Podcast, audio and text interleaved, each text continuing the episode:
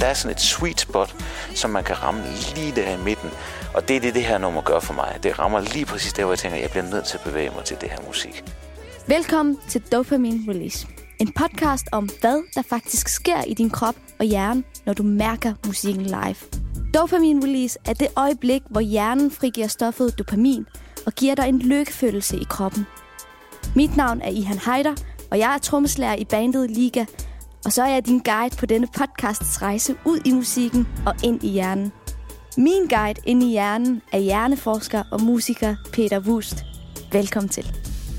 I det her afsnit skal vi finde ud af, hvorfor vi ikke kan lade være med at bevæge os til musik. Hvad er det egentlig, der sker i hjernen?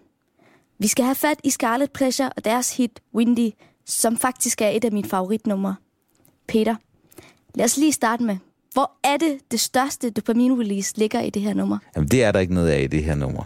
Det er mere sådan en hyggefølelse, som stille og roligt bygger op, og man får mere og mere lyst til at bevæge sig i det her nummer.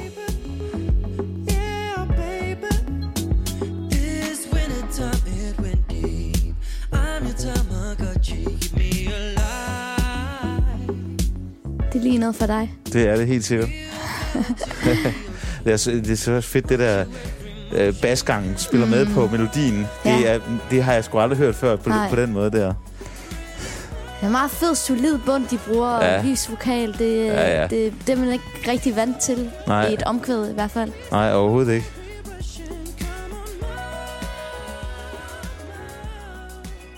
Og den her sang har faktisk slet ikke en C-stykke, eller øh, en form for outro. Nej, de vil også Det- være, de vil være synd. Ja, Fordi det groover. Altså det, det, der gør det for mig i den her sang, det er, at det mm. groover. Altså det får, jeg øh, kommer til at bevæge mig helt automatisk, af at høre det. ja man kan ikke lade være, man sidder kan ikke lade være med med. Ja. Hvad er det, der gør, at man, at man gør det?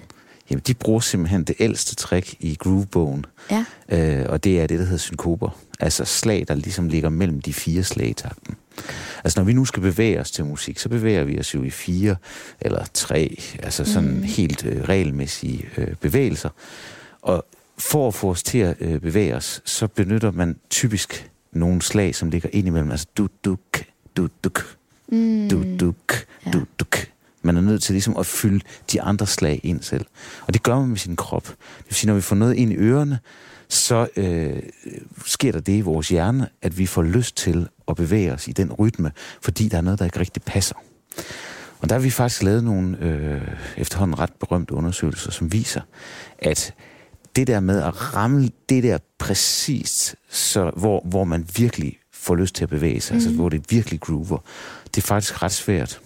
Fordi hvis man har for få af de her synkoper, altså hvis øh, rytmen er for sim- simpel, Ja. dum, k, dum, k, så gider vi ikke Det gør ikke bevæge, noget. nej, så Nej. gider vi ikke bevæge os til, til det. Nej. Hvis der er for mange af den, dum, k, k, dum, dum, dum, k, mm. så, så kan vi ikke finde ud af, hvordan vi skal bevæge os.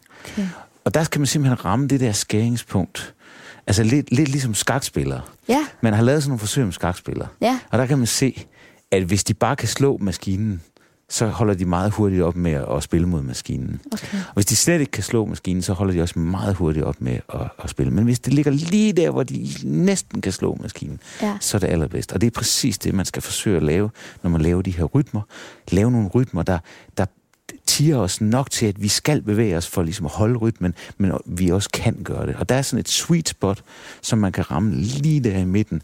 Og det er det, det her nummer gør for mig. Det rammer lige præcis der, hvor jeg tænker, at jeg bliver nødt til at bevæge mig til, til det her musik. Og det er ikke bare i rytmen, det er også i øh, basgangen, og det er i øh, sangen, at vi får de her ting, som lige bryder rytmen en lille smule, så vi bliver nødt til at holde rytmen selv. Altså engagere Ja. vores krop.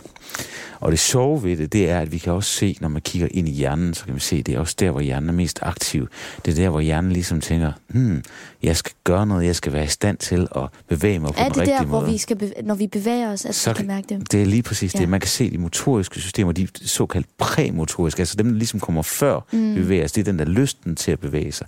Dem kan man se, de lyser op, når man hører sådan noget musik her. Hvor er det største dopaminpeak her? Fordi der er ikke rigtig et, øh, et sådan et drop eller sådan Nej. opbygning øh, nogle steder i sangen. På. Ja, det virker på en helt anden måde, Ja, det, det her, det. Øh, det her stykke musik, mm. end et nummer, som har sådan et drop eller noget, det bygger hen imod. det her, det kører hele tiden stille og roligt, men hele tiden er der det der, den der lille sten i skoen, der, der får os til at bevæge os, og, og, og jo mere vi hører det, jo mere gang kommer der i vores system, og når vi begynder at bevæge os, så kommer der også dopamin ud i vores system, fordi dopamin, det har også med bevægelse at gøre. Mm. Det er både at gøre med, når vi bliver bevæget, altså når vi nyder noget, Ja. men også når vi bevæger os. Og det er sjovt, fordi nede i hjernen sidder der simpelthen to kerner, der sender det her dopamin op, og den ene vej går op til vores motoriske system, Ja. og den anden vej, der sidder meget tæt på, den går ud til vores belønningssystem. Det er jo vildt spændende. Så det der Ja. at bevæge sig til musik, vi kan næsten ikke øh, andet end blive en lille smule lykkeligere af at øh, bevæge os til musik. Det er sjovt, jeg får den her lykkefølelse, når vi går ned i den her sang Ja. i, i omkvædet. Det, Ja. det er ikke, når vi sådan kommer op, men Nej. jeg får hele den der tilfredshedsfølelse, når vi går ned, og, og det bliver helt dejligt. Og Det bliver helt dejligt. Ja. Og så er der noget andet, de også gør i den her sang, som er, er, er virkelig smart. Parret med det her, af det her bevægelse, der er i rytmen, så øh, gør de hele tiden det, at de lærer øh, musikken, melodien, ligge mm. på øh, nogle toner, der ikke lige ligger i akkorden, nogle, der ligger lidt ud over akkorden. ja, Øh, altså, hvis man forestiller sig, at alle instrumenter, de spiller nogle toner, så melodien, den bevæger sig øh, rundt om de her toner, der er i forvejen. Der er for eksempel den der, øh, da, da, da, da, da, da, da, den der maj, øh, der kommer, da, da, da, da, da, da, da, eller hvad det nu er, Ja, melodien ja, siger ja. det, ikke? Hvor bassen kommer ind og spiller det, det samme. Det er, faktisk meget mærkeligt for en bas at spille mm. det. Nu er jeg jo selv bassist.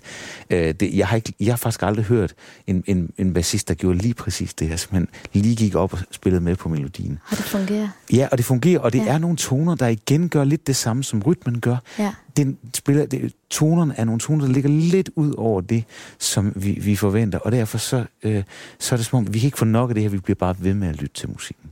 Og det er nok derfor, vi hører den igen og igen, og det er nok også derfor, det er blevet så stort hit Det tror i jeg, det er. Danmark. Tror du ikke det? Det tror jeg, det er.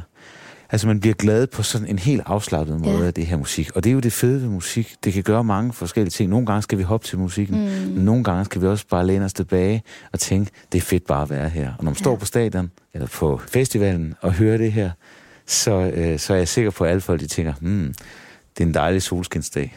Forhåbentlig. Ja, hvordan tror du, folk reagerer på den her sang til live? Jamen, jeg tror, jeg tror, de bliver glade, men de bliver også sådan, de får den der sådan lidt ting. Det, sidemændene er også nogle flinke fyre, Mm, ikke? ja. Fordi man kan næsten ikke være øh, sur på nogle andre mennesker, når man hører det her musik. Tusind tak, Peter.